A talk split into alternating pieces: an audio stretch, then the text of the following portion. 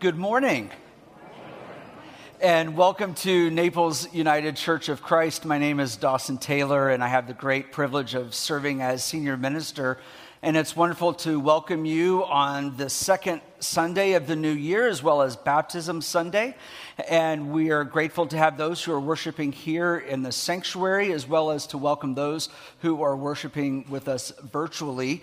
And uh, while I'm thinking about it, if you will, please find the blue registration pads that should be somewhere along your row for those who are here uh, in the sanctuary. And please register your attendance and also ensure that everyone on your row also has that same opportunity. And then those who are worshiping virtually, this is a great time to use the comment section to let us know where you are worshiping from so that we know how best to be in ministry together. It's already been a uh, wonderful yet busy weekend here. We had uh, two memorial services uh, yesterday, and so I simply want to say words of gratitude to our staff, to our ministry teams uh, who made those services possible, and then, of course, turn around and uh, two worship services this morning. Uh, but it was such a is such a good example of the church being the church, and so it is uh, a, unfortunate but also vital part of life together in the community that we are known together as Naples United Church of Christ. Speaking of colleagues, as you know, we have a very uh, gifted minister for congregational care in Reverend Angela Wells Bean. She will begin her first uh, grief support group this Thursday at 1:30 p.m.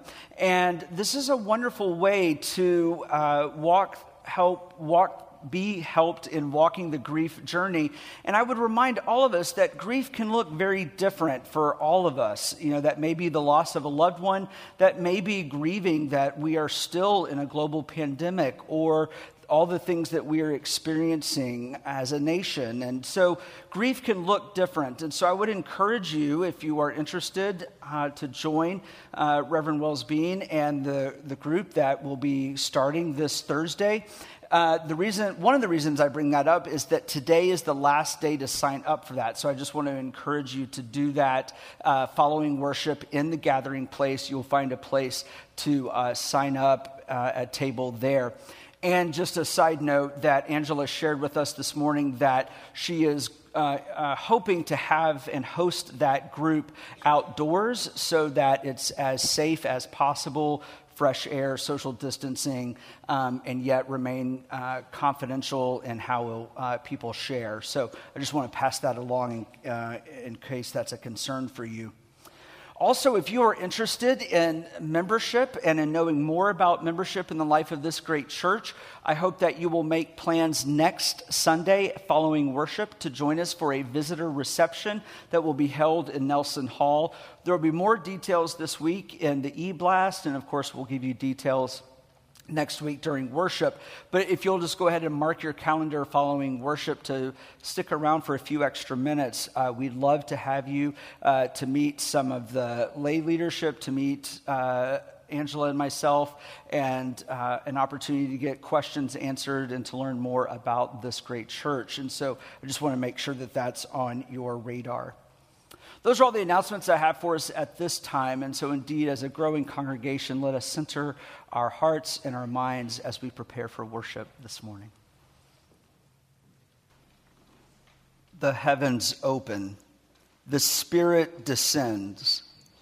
Jesus emerges from the water, and a voice echoes through the blue expanse This is my child, the beloved, with whom I am well pleased. Jesus is named, claimed. We too come to the water. We remember we are named, claimed.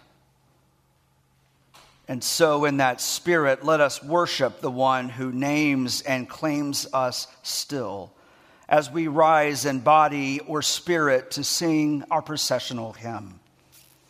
Please be seated.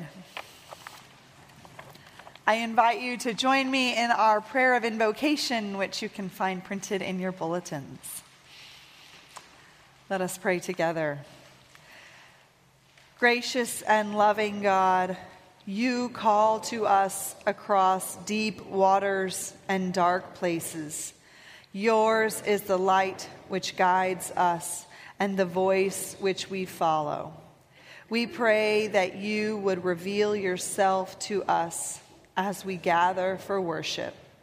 May those without hope be encouraged, those who are sad cheered, those who are seeking find you. In the name of your beloved child, we pray. Amen. Indeed, in the Spirit, as God's people who gather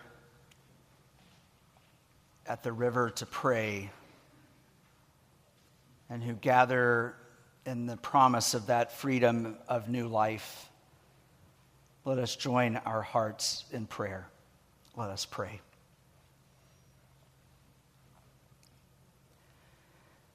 Gracious and loving God, we gather in this place for worship this day, mindful of so many things. We are grateful for a new year, new opportunities, and new promises yet fulfilled. Yet we are mindful that the changing of a calendar does not magically fix any of life's problems or predicaments. We still battle a global pandemic. There are still children who can see our beautiful steeple who go to bed at night fearful. There are still those who are lonely and feel isolated and we still live in a divided nation. However, when we gather, we are reminded that while it is not a magic cure all, our corporate worship, both in this sanctuary and virtually, grounds us in something larger than ourselves. It reminds us that we are rooted in something bigger and more meaningful than the things of this world that alienate and disappoint. Also, when we gather, we are mindful of those who have come before us. The legacy of generosity they instilled in us and the call to reach beyond these walls. We are grateful for this church and the bold dreams and the willingness to reach out in faith into the unknown that has been a part of our past. We acknowledge, O oh God, the griefs and the concerns of our hearts both those we have words to describe and those that we have left unsaid in the quiet and intimate places of our souls. Instill in us the assurance that no eye has seen nor ear heard the capacity to which we are loved and the depth of our belovedness. May our griefs be lighter, our fears lessened because of our faith in and our dependence on you. We offer this all in the name of the one whom you sent to show us the ways of justice and peace, the one whom we call Jesus the Christ who also taught us to pray together by saying, Our Father, who art in heaven, hallowed be thy name. Thy kingdom come, thy will be done, on earth as it is in heaven. Give us this day our daily bread, and forgive us our debts, as we forgive our debtors and lead us not into temptation, but deliver us from evil. For thine is the kingdom and the power and the glory forever. Amen. Our scripture this morning comes from the Gospel of Luke, chapter 3, and the words are printed in your bulletins if you'd like to follow along. As the people were filled with expectation, and all were questioning in their hearts concerning John whether he might be the Messiah, John answered all of them by saying, I baptize you with water but the one who is more powerful than I is coming. I am not worthy to untie the thong of his sandals. He will baptize you with the Holy Spirit and fire. His winnowing fork is in his hand to clear his threshing floor and to gather the wheat into his granary. But the chaff he will burn with unquenchable fire. Now, when all the people were baptized, and when Jesus had also been baptized and was praying, the heaven was opened, and the Holy Spirit descended upon him in bodily form like a dove. And a voice came from heaven You are my child, the beloved. With you I am well pleased. May God bless our hearing and our understanding of these ancient words.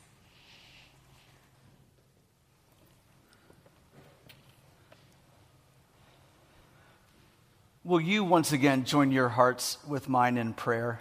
Let us pray.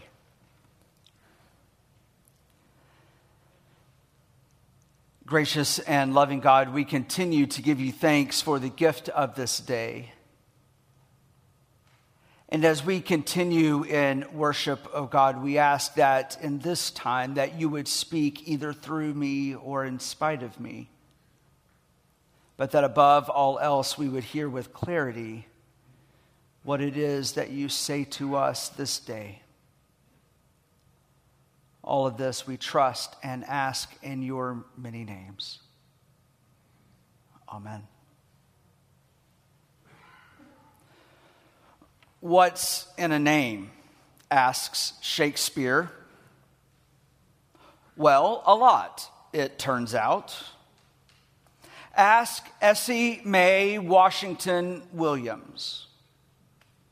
Essie Mae Washington Williams was the oldest child of the late Senator Strom Thurmond, who rose to national prominence on a platform of absolute racial segregation and had, as a young man, fathered an illegitimate child with a black maid employed by his parents.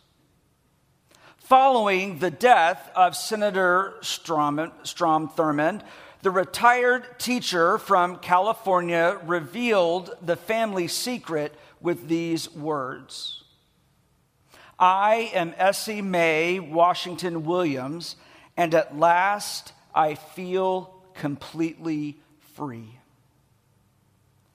According to subsequent reports, the senator's secret was generally well known, and through the years, he maintained an open relationship with his daughter, albeit somewhat distanced.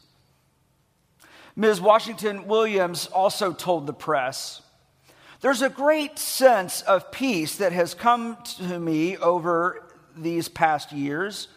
Once I decided I would no longer harbor such a great secret that many others knew, I feel as though a tremendous weight has been lifted. Even in the absence of a parental acknowledgement, she found the experience of publicly claiming her identity to be liberating. Which is what brings to mind this morning our reading from the third chapter of the Gospel according to Luke, the story of Jesus' baptism. As Jesus stands in the River Jordan, having just been baptized by his cousin John the Baptist, there is no doubt about God's acknowledgement Scripture tells us that a voice came from heaven and said, You are my child, the beloved. With you I am well pleased. Names, of course, are more than simply identification. When children are named, names are often selected after people that we love and respect. Those names are chosen not simply to honor someone, although certainly there is an element of that. The names of people we admire are chosen often in the hope that young people will grow up with the same virtues, the same qualities as are known in the individual whose name is chosen. And you may notice when I baptize anyone here at the chancel, I never use their last name. Because in baptism, we take on the last name Christian. My name is Dawson Boone Taylor. Whenever my name is in print, I've always asked and requested that my middle initial be used. Why?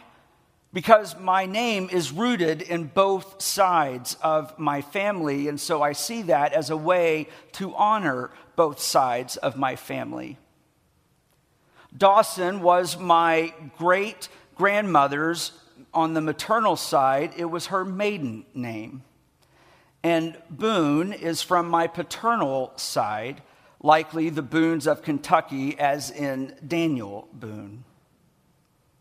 Growing up, I always wanted a normal name that you could pick up on a keychain at an amusement park. But as I grew older, I began to appreciate both the unique nature of my name I've literally only met two other Dawsons in my life.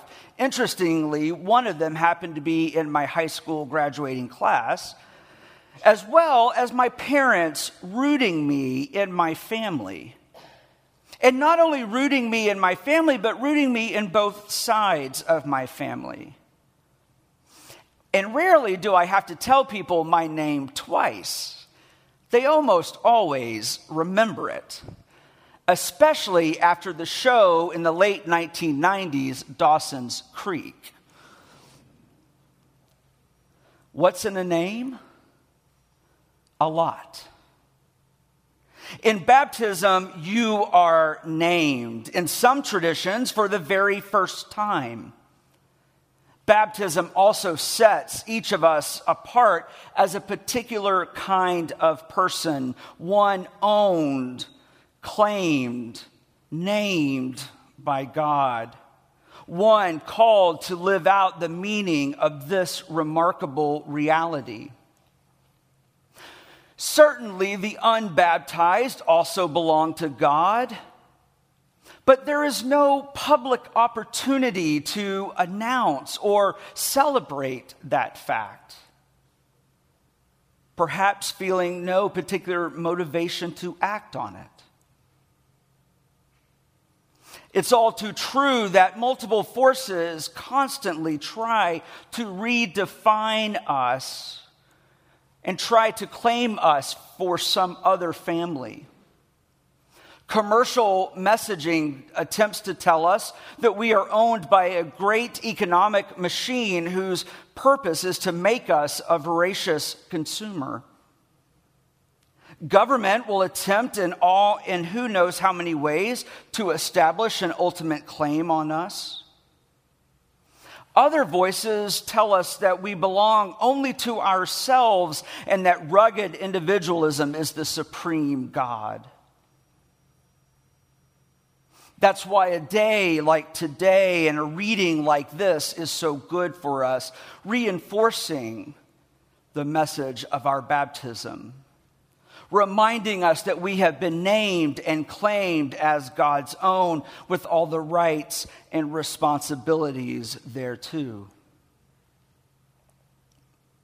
One of my favorite theologians and preachers, Episcopal priest Barbara Brown Taylor, writes this I will never forget the woman who listened to me preach on the ministry of the laity as God's best hope for the world and said, I'm sorry, but I don't want to be that important. Like many of those who sit beside her at church, she hears the invitation to ministry as an invitation to do more, to lead the every member canvass, or cook supper for the homeless, or teach vacation church school. Or she hears the invitation to ministry as an invitation to be more, to be more generous, more loving, more religious. No one has ever introduced her to the idea that her ministry might involve being just who she already is and just doing what she already does, with one difference namely, that she understand herself to be God's child in and for the world.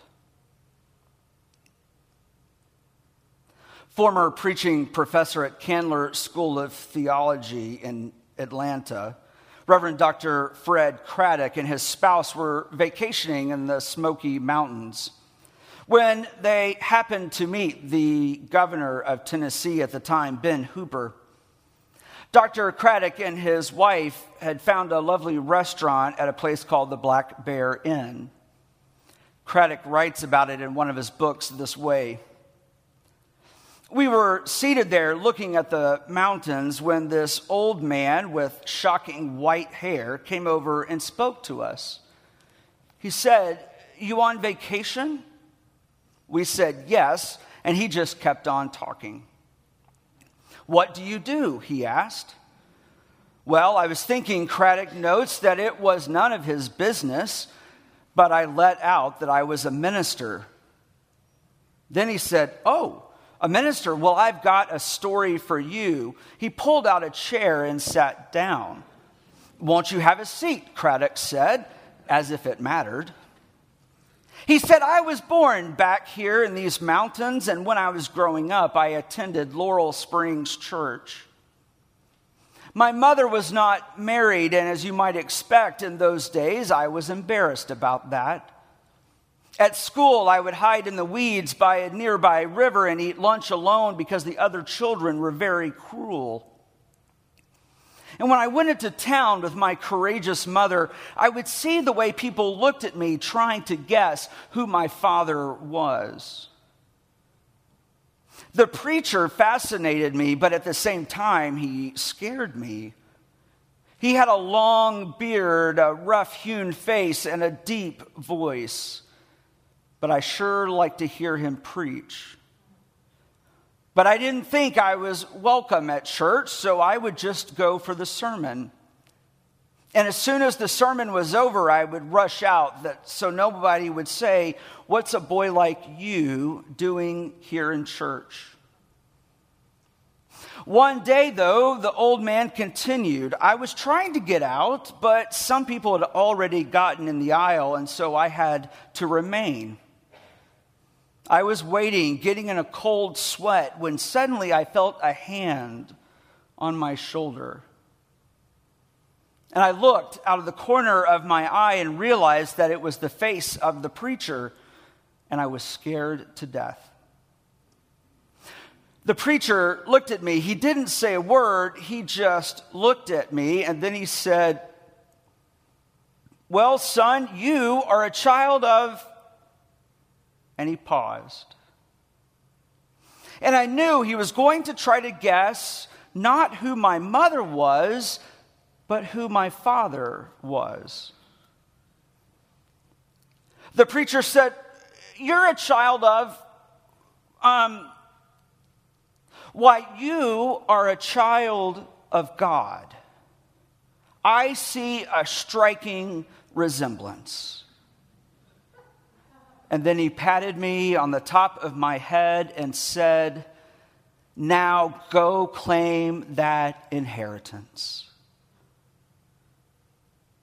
And then the old man who was telling the story to Fred Craddock, said, I was born on that day. What's in a name? For Essie Mae Washington Williams, and for each one of us, and for Ben Hooper, there is so much. And then we come into church on a Sunday and hear the voice of God say, You are my child, the beloved. With you I am well pleased. And we remember that in baptism we are named and claimed as a child of God. That is where we find strength for the struggle courage for the crisis, and hope for the future. That is where we are claimed as God's family, as God's own child, never alone, and assured that nothing, nothing can separate us from the love of God. Abundant God, we remember that in our baptisms, becoming part of a Christian community is not a meaningless dedication, but a call to be openly devoted to you. The sacrament of baptism is a reminder of all that we have received and all that we are asked to give. Like the heavenly voice you shared with your beloved Son, we listen anew for your guidance and your direction in our lives. Multiply these gifts so that our community of faith might be able to continue to follow the path you have laid out for us. Amen. My friends, receive these words of blessing. Let us go into the world knowing that we are named and claimed and beloved. And let us go forth from this place to find a self you can live with, a cause you can live for, and a Redeemer whose love you can live into. And let us go in peace. Amen.